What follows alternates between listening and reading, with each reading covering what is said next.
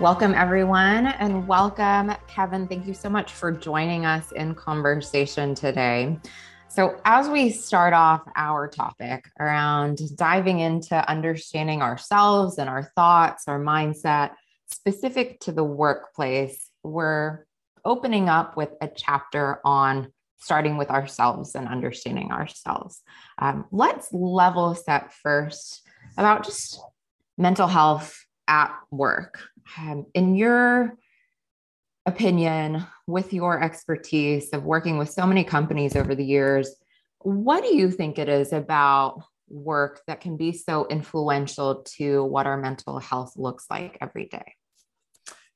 It's a great question. I mean, for most people, we are so committed to our work and we take pride in our work and we want to do a great job. We don't want to let our colleagues down or our customers down. What ends up happening is because of that massive commitment, sometimes projects or workloads expand beyond realistically what we can handle. And as a result, that extra energy we put in beyond what we're capable of depletes us and generally starts to create mental fatigue and starts to almost melt down our brains a little bit to the point where we ourselves start to fade. But we're still trying to exert ourselves so much. So it's in many ways, it's like mathematics. It's just that we output much, much more energy than we than we have when we end up depleted and then our brain starts to fade and then it kind of can become a bit of a slippery slope yeah would you say that would be kind of the defining line for what can make someone's relationship with work healthy or unhealthy because i think a question we get a lot of the times um, yeah. is okay well how do I tell if my relationship with work is healthy or unhealthy? And, and is there a more tangible line in the sand or characteristics or symptoms that I can look for? Uh, there is. There is. And it's actually your relationship with yourself. Hmm. So if your relationship with yourself starts to fail, that means your relationship with work is probably unhealthy. We all we all have things that we need to do to be our best. And unfortunately in society, there's this this narrative of self-sacrifice and the old stories of the martyrs. And you know if you self-sacrifice that's required what's required to be successful. Unfortunately you end up generally hurting yourself. So that there's things that we know in, in, in my book uh, we talk about um, resilience rituals. What are the things you need to do for your body for your mind and your spirit your your, your liveliness your your you know basically feeling excellent great inspired um, and if you stop doing those things, that's when you know work is too much. Because when you do those things, you're the strongest, freshest, best version of yourself, happiest version of yourself, because you're fueling your body, your mind, and your spirit. So when you when you when you're not able to do what you need to do for yourself, I think that's that's when you've crossed a line of some sort. And generally, from working with lots of leaders around the world, that's when people start to get into trouble. Yeah. And as far as translating that into action, is it almost like we we should recommend that each person actually sit down and do some basic work around reflecting and writing down, okay, what are the core things that I need to see in my life to make sure I'm taking care of myself? Yeah. Well, first of all, is to be careful with your story. And I recommend, and again, the book I wrote is called Your Oxygen Mask First. And just like on airplanes, they tell you put your mask on first before you help an elderly person or a child, because basically you have more strength and capability. So you got to get that for sustained high performance, you have to take care of yourself first. And, and not in a way that's detrimental to others, in a way that you're the strongest, best version, and then you actually can have more to give. So you got to be careful with that because sometimes we don't have the best role models for it. And so taking care of yourself first is is the starting point that that belief system that you can and should and, and deserve it. Um, and you'll find as you get through your career you'll have no choice at some point because you'll yeah. you'll, you'll, get hurt. But um, and then it's what i you know those those resilience rituals and figure what are those things? Like for me i need to work out in the morning and i need to write. Spending time writing for me clears my thoughts focuses me on what's most important I'm able to be grateful of you know, around the things that matter most. But that's a starting point for for my body and my mind. I actually need to update my to do list, preferably Sunday night or Monday morning. Updating my to do list because there's always too much to do. Doing that um, helps listening to music is another piece as i'm preparing this morning listening to music just gets me in in in a great space and then for my spirit and this is the tricky one especially when people you know get into serious relationships and have children it seems to be harder for some people. But i've got a group of friends and i love to adventure.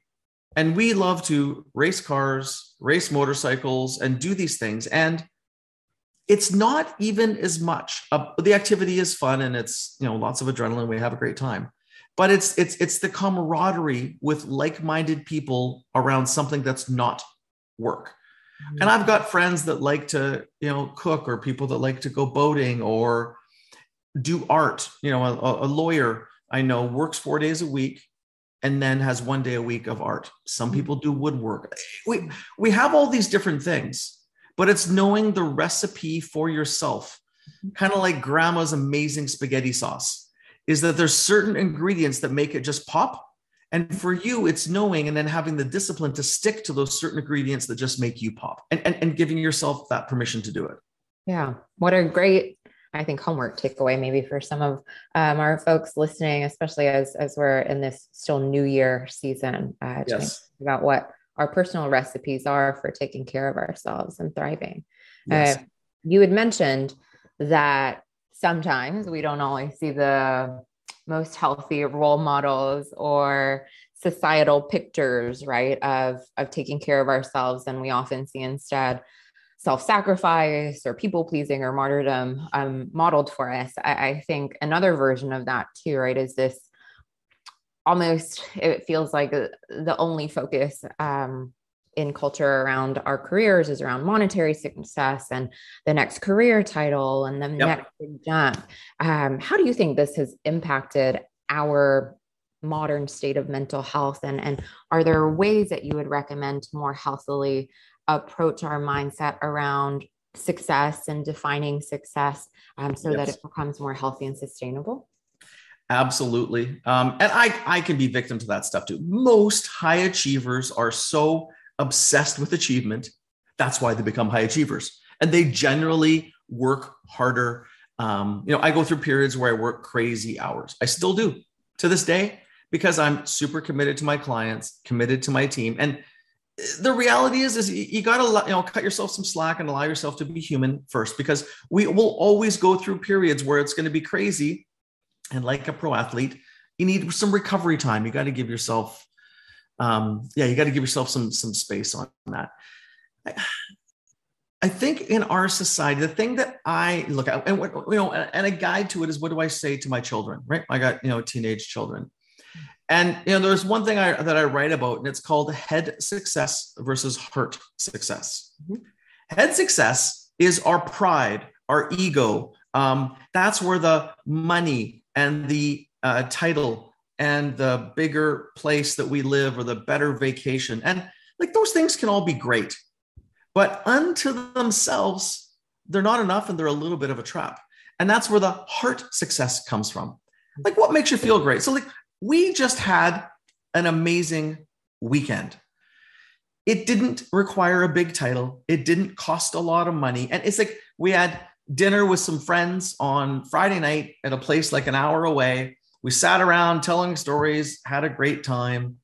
You know, we got out for a hike on Saturday morning, and my partner had some time to do some work uh, that she's she's working on a, um, uh, her next degree, and I had some time to just do some research and you know nothing major. Saturday night we went out for dinner with other friends and had a great time and laughed, and we got together with family yesterday and did some other like it. It was and you know a nine and a half out of ten weekend yeah. but it was family friends outside going for a drive going somewhere different. And that's what heart success is. It's the stuff that lights you up. And generally it costs like seven cents. It, it does. And and for highly motivated people who want to do great work and have a great career we're always going to be driven by the two but you kind of balance them out mm-hmm. and and and basically have room have room for both. Because some people it's it's some people you know almost work themselves to death and you know and the root of interesting for our firm our firm our, the premise of our firm is success and at work and a great life too that's the ultimate measure Because we see people who are wildly successful in careers in their careers, but you wouldn't want their life. And I've also met people who have you know amazing lives, but then don't thrive in their career. And we're kind of fighting to have both. Uh, thrive in your career and life is grand. Yeah. Almost I think of this as what you had said before around finding your personal recipe. Um, yes. for taking care of yourself, but remembering that we each have individual recipes for how we create meaningful and fulfilling lives too. It's not just investing in the work column, but outside of that too. Exactly. And, and again, in the last chapter of my book, there's a thing called the master plans, chapter 17. And it's an incredibly simple tool for goal setting mm-hmm. for long term, like end of your life, 10 years down the road, three years down the road, this year, and the next 90 days but it's broken into three columns. And I've used it myself for well over a decade goals for work, goal for yourself, i.e., to be the best version of you, and then goal for your life, which is your family and your friends in the community. So, I, all the leaders we work with, we make sure that they set goals in all three areas. Unfortunately, most people normally just do the work. Mm. And then work will dominate or over dominate. So when you set your goals, and you know, for example, our whole team and many of the firms that we work with, um, even for our whole team, we in our company goal setting, everyone's goals for work, self, and life are listed. So once a month, when the whole team goes through our goals, we talk about all three because we know that's what sustainable performance, number one, and a fulfilling life require. So it's again simple, simple approach, but I strongly recommend people balance their goals, mm-hmm. and and and that way, generally, you can achieve things in all three areas and not get lost. Yeah. As we speak about this, I think for a lot of us, it'll make sense and it'll click, right? But I think one stumbling block or challenge that we often face is okay, this all makes sense when I have time to sit down and listen to a speaker and be motivated. But then life hits and it feels like a tornado. And I think for many of us, right, it almost feels like we're we're always reacting and and um, on the defense instead of the offense and, and just feeling overwhelmed um, and some sometimes helpless um, when it comes to like you say putting your own oxygen mask on first um, what are your thoughts on on the in between that i think sometimes we don't realize can be so hard because it doesn't seem like it should be so hard just to reach up and actually take the agency to put our oxygen mask on, but it's almost like for some of us, we've spent so long ignoring our own oxygen mask or focusing on others first that it's really difficult to even figure out how to reclaim our responsibility um, for ourselves. Um, what are your thoughts or, mm-hmm. or, words of encouragement around that first step to reclaim our, our responsibility and, and really to truly start with ourselves? Well, the good news is uh, life will provide that lesson for you sooner or later. you don't take care of yourself, you're going to get a swift kick in the rear end by life. And you will end up sick, burnt out, having a mental health crisis. Um, you will get the opportunity. Don't worry about it. It'll happen. You just need to recognize it when it comes. I've burnt myself out at least 10 times seriously because I'm so driven and then I hit the wall and then I just keep going until I, you know, I fall down sometimes. You know, like I'll, I'll give you an example. Um, I have a, a I, and I, I could probably tell you 100 different stories of people getting the wake up call from life. And as a result, I've had to become an expert in mental health because it's just what happens. It's, it's like the dark secret of the boardroom. It happens to all of us. We're all we're all one or two life events away from a mental health issue. Mental health is not because you're not strong. You know, it's not something that happens to weak or under uh, resourced people's people. Sorry, um, it happens to everybody in time because we get ourselves into situations, and sometimes it can be externals. Just there's a it's like if you're in a ring with a boxer like a Mike Tyson, you might handle one punch, you're not going to handle two or three. You will be out. And mental health is is is is, is like that. So for example, this there was um, a CEO that I worked with, and it, but it could be any role in a company, and he had had a horrible thing happen in his business, a massive issue with a partner. he almost lost the business and the stress was like 42 out of 10 so the stress was destroying him. And then his world started to implode. His brain started to fatigue. And what happens to people and when mental health gets them is that their many things fade. Their sleep gets messed up cognition um, ability to focus all kinds of things. And you basically start to self-destruct for a period of time. And then you get to the point where you get hopeless. Like you and and you get to the point where either addiction kicks in and whether it's something as simple as coffee and drinking too much coffee or shopping or alcohol or drugs or other things you know, the addiction addiction's a coping mechanism because you're in such deep pain. Um, or you know people just go and hide in their closet you know and, and and it's stuff. So this guy got really really bad. It took about a year or so to get him back on his feet. And you know he learned a lot of lessons. He grew immensely. We got him seeing a psychologist two or three times a week because he was in really really really rough shape you know he's he's he's thriving now but it was kind of like that wake up call that got him and and the thing that you know that we teach people and we teach around this model called the mental health continuum is that it's predictable like during during um, early june of 2020 during covid I, I got completely destroyed and had all kinds of weird stuff that happened. And I know this stuff like the back of my hand. The resilience rituals keeps you strong, but still at some point, that's where people need to work with a psychologist or a counselor when it gets to be rough. And you guys have a great, um, you know, employee assistance program at Atlassian, and, and, and you've got great benefits where people can get, you know, complimentary confidential counseling sessions. I think it's five sessions people are eligible for. I saw your, your, your program. And then there's a couple more available for parents, which is also a highly stressful time.